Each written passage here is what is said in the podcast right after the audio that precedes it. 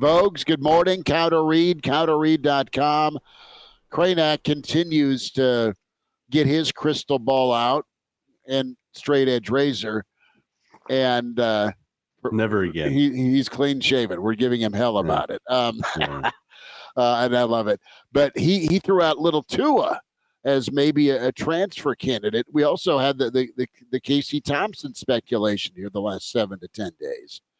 Um, so, you know, and, and, and, and Jocko equals and echoes Elijah's point. It's just, it's just a tough deal to, to really get a quarterback in here that, that's got much experience because of, of the direction Rhule wants to go. Folks, your takeaway, your reaction to the name uh, uh, Taulia that, that may be in the portal. I, I think he goes to the NFL. Yeah, I would. Um, I think that's probably the most likely scenario. You know, that kind of goes to Elijah's point. Even if he doesn't go to the NFL, um, he's somebody who, you know, not just has NFL aspirations because a lot of guys have those, but but probably has a shot. Um, so if he does play another year in college, he is going to be that sort of guy that's like, I I'm going someplace because I think it can help me get closer. That was sort of the thing that was interesting with with Casey Thompson. Not that you know he wouldn't love to play in the NFL. I, I'm guessing he would, but I also think he has like a real interest in coaching and to you'd almost be looking for somebody like that. I mean, Nebraska has a guy, different scenario completely, in Garrett McGuire, who's basically on a football team because he knew that's where I'm going.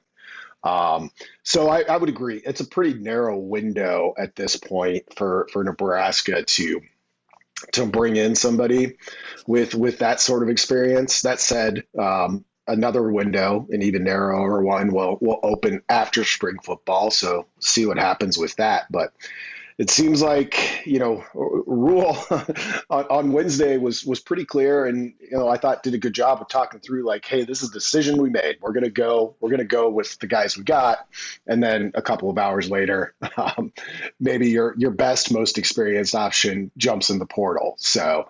Um, best laid plans, I guess. Um, I'm, I'm, assuming that wasn't a total shock to them, but but who knows? So yeah, I, it's kind of where we're at. Uh, you know, you look at Temple and Baylor, and both of those both of those spots, Rhule kind of went between two quarterbacks his first year, and then one guy kind of led him the rest of the way. Um, so mm. it, it's you know the the history here backs up what we heard, I guess, this week. Brandon Vogel is with us from Counter Read, and Juan in the stream has a has a very good point where he says Rhule didn't speak better about any other quarterback like he did of TT being Taulia Tagovailoa uh, from Maryland, and this is I just I just want to put this out there. This is hundred percent speculation. There there is no there this is not there is nothing published about this anywhere. There is no inside information, despite what my uh, certified title says below on my on my superimposition here. Um, but it is interesting, Brandon, because it's one of those situations where if it was to happen, right?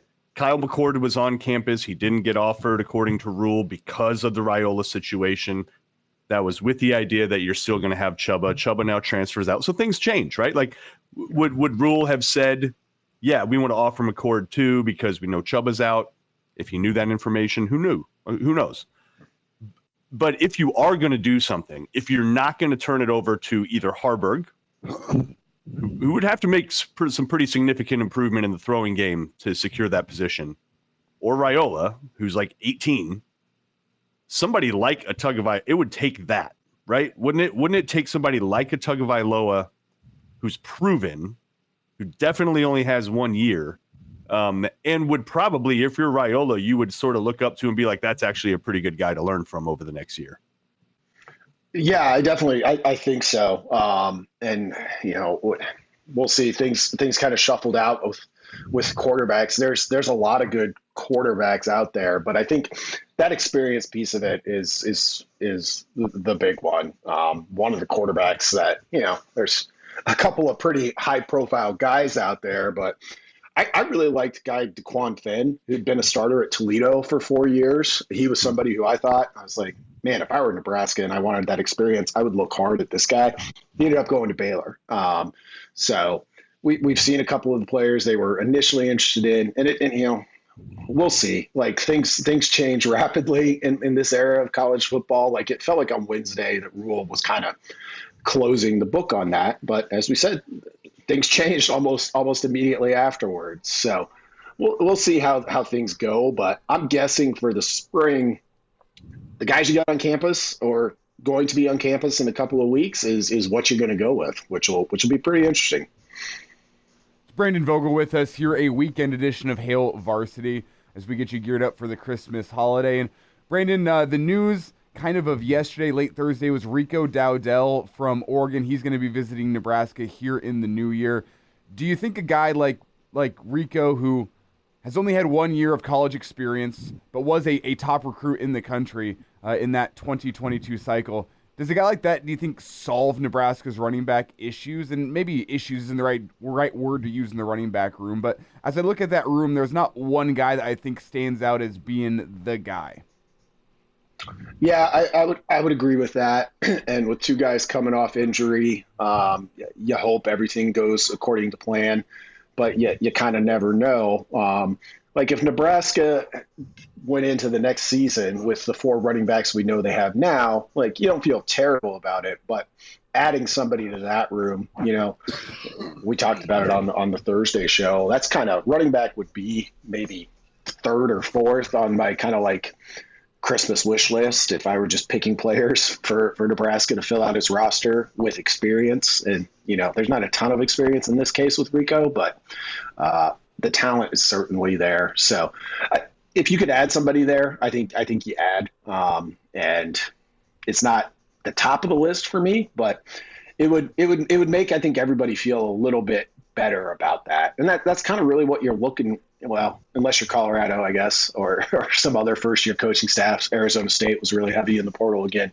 Like it's kind of what you're looking for is is just a place to supplement um, if you if you could be in that spot. And let's note here, complete brain fart moment on a Saturday morning. Dante Dowdell is clearly who I'm referring to, not Rico. I don't know why I went with the name Rico here on a Saturday morning, but it's one of those days. so it's it's it's okay. A lot, G, you're good. Let's let's just make sure we have upstanding professionalism here and make the correction when the correction is needed. Dante Dowdell is clearly right. who I was referring to. Yeah, if there was a certified CFB insider on here, he would have called you out. but what do you the, do? The, if, the if part, but Vogues, what do you um, like about this Nebraska class? We we know we've hit on Raiola. Uh, we know that Danny Kaelin's in, but you've got a class that, depending on what what uh, service you fancy, is anywhere between seventeen and twenty one. Yeah, um, and depending on you know where you look, uh, basically at two four seven, it was just a step behind USC which is pretty good. Um, it, it, the the new reality of the Big Ten did kind of slap me in the face a little bit when you you go to the conference ratings and see those new, four new Pac-12 teams in there. Um, Oregon was, I mean, Ohio State's just kind of perennially the the recruiting champ in the Big Ten. Michigan occasionally gets close. Penn State hangs around sometimes, but Oregon was like just second by a nose um, based on the rankings. So Nebraska, if you a class that ranks say 17 19 somewhere around there that's kind of the upper range i think of where they will typically be. Uh, they used to be most years good enough for fourth in the big ten. Now it's sixth. Uh, and you know that's just that's just kind of the reality of it. Um, in terms of the makeup of a class um, it's larger which you'd expect than than the first year group but very similar, I think. There were a couple of trends that I noted in the newsletter for, for Friday at Counter Read. Um, linemen remain really local, um, but also Nebraska is getting more of its skill position players, I think, locally than it at first seems. Now, hmm. they'll go out and get some guys. You know, we saw three people from the city of Miami come over just on on signing day. Um, so so you've got that. Um, Seen that before. yeah, with, yeah, uh, with this another factoid that kind of surprised me when I tallied it up. Nebraska's previous staff signed 17 players from Florida. Not one of them finished their career at, at Nebraska with with Taman Lyman Lydum transferring to Pitt. He was he and Braxton Clark were the last two standing, um, and, and, they hmm. both moved elsewhere you know, over the past, well, in 2023.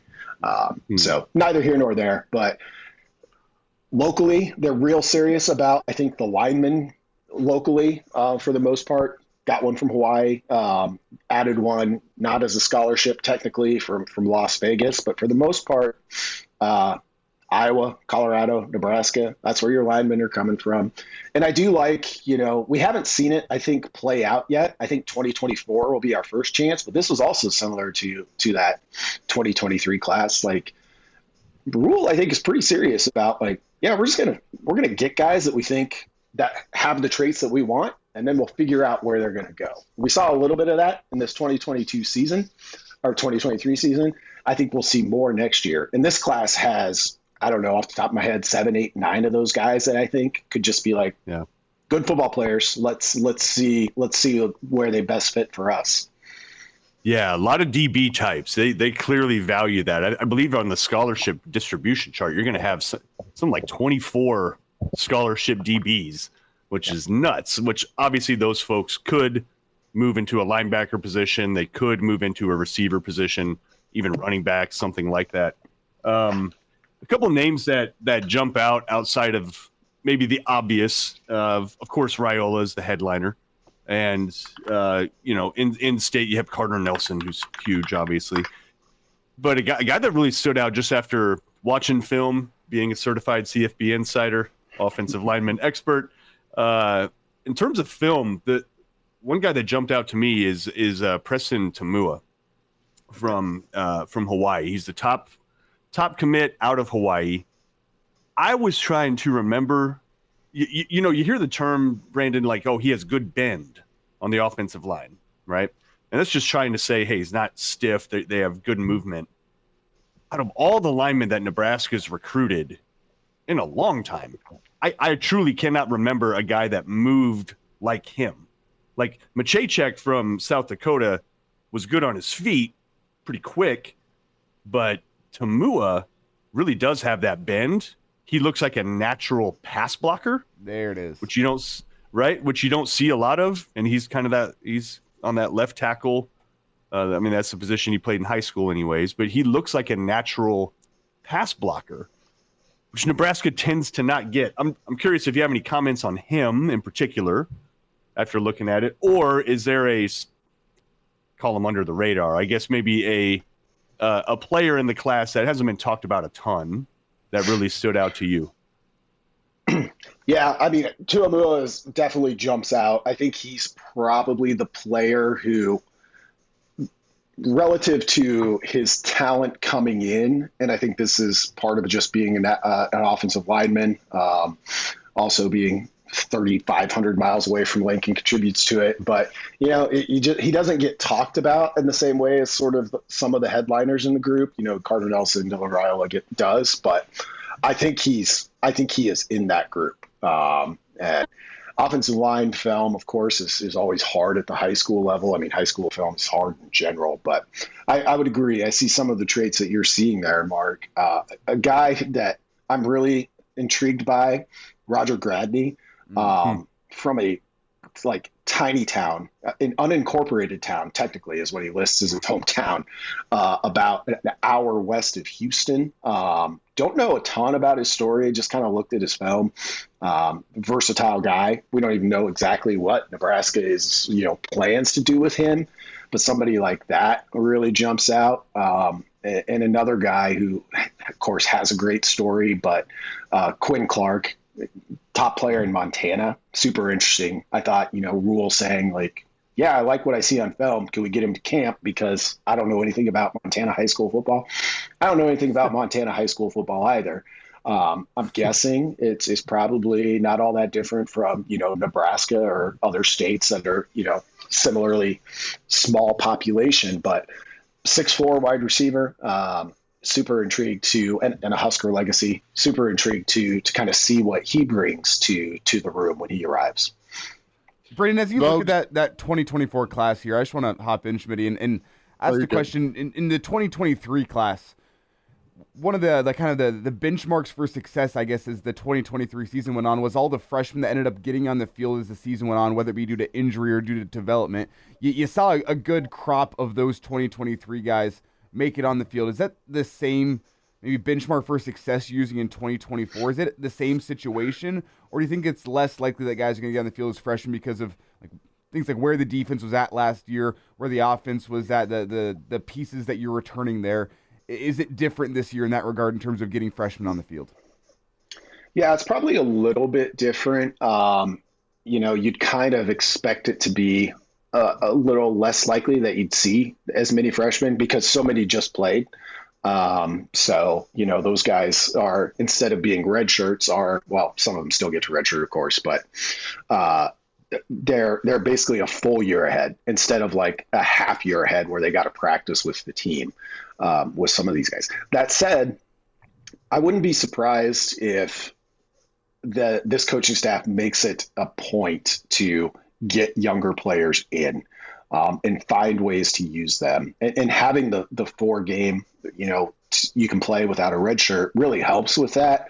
But I think just where college football is and where it's probably going to continue to go, um, we'll we'll see if Nebraska can remain kind of outside the fray of the transfer portal a little bit. I think that's going to be harder in some years than than others. Um, but if you got if you got guys and you've got a plan for them and a way to get them on the field, like play them early. This I, I just think the era of kind of stockpiling and and letting players, you know, develop if they're close. Like some players just need a year, um, but if they're close, I think all of the upside for for a coaching staff, not just at Nebraska but anywhere, is, is to get those guys on the field because it's so easy to move and for things to change rapidly.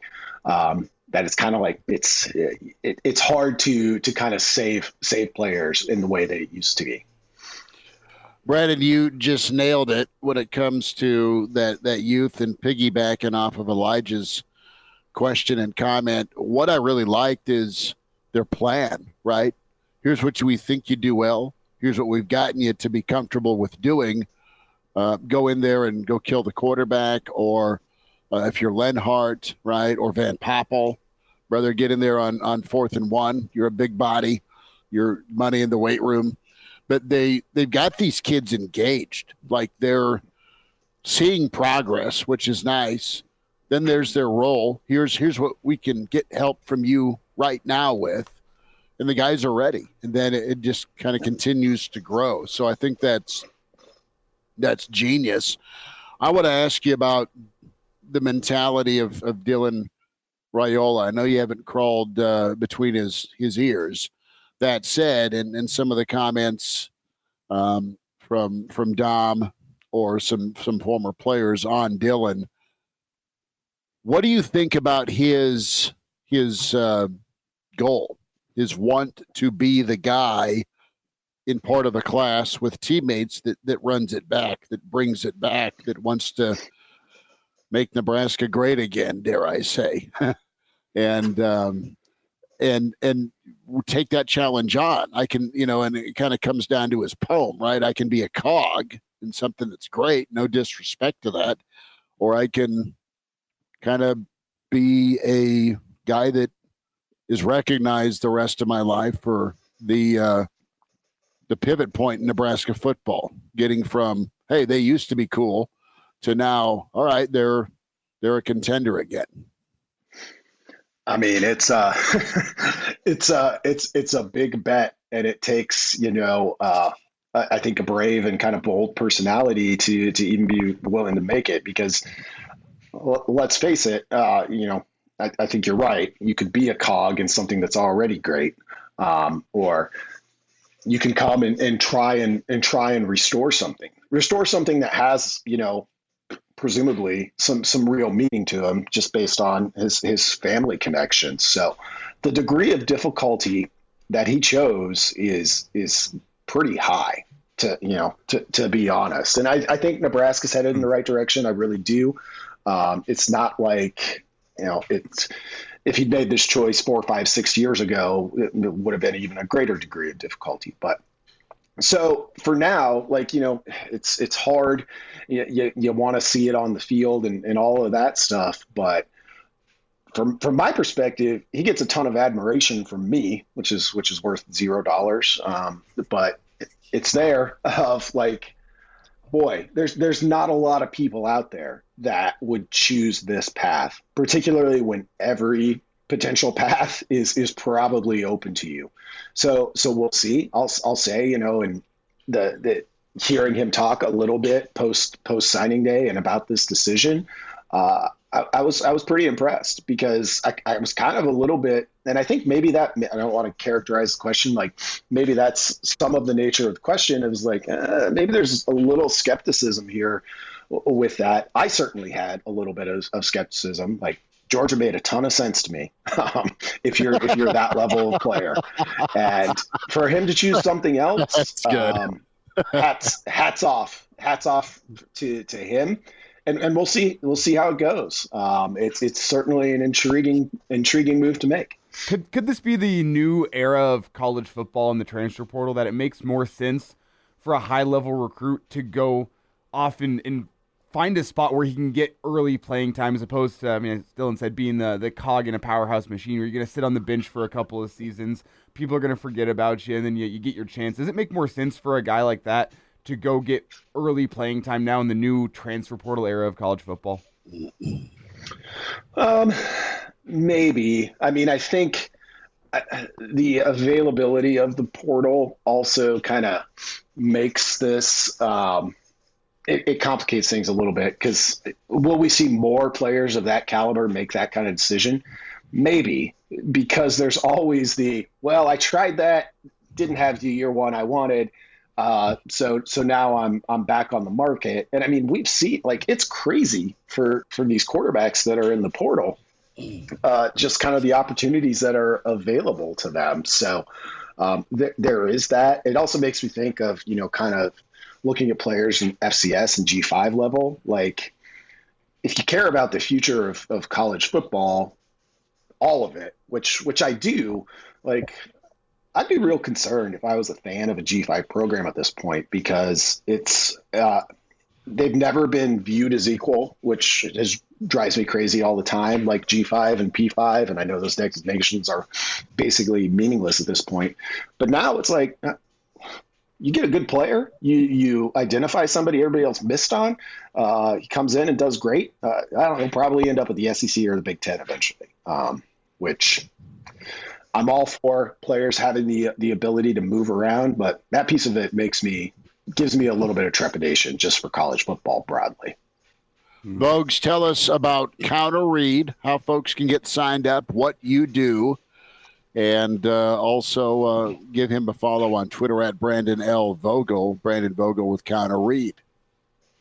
Yeah, it's twice weekly newsletter on Substack from from myself and, and Erin Sorensen. Um, we set out uh, back in August, and, and we've had a, a, good fall. So thank you to everybody who's who's checked us out already. If you haven't, you can just visit counterread.com. Um, goal is to find two two good stories a week. Like you know, there's there's always a ton of Husker news. There's tons of things happening. Grateful to to come on shows like this where we can talk about things real time as they're going on. Um, that said, we're trying to create something that you know is, is worth stopping and, and sitting down and reading uh, twice a week. We also do a couple of free stories, so you can go to Counter Read, sign up just for the the free at, at the start if you want. Uh, check out what we're doing, and uh, yeah, give us a read. Uh, let let us give us a chance to, to kind of show you what we're up to, and hopefully uh, people will will like what they read.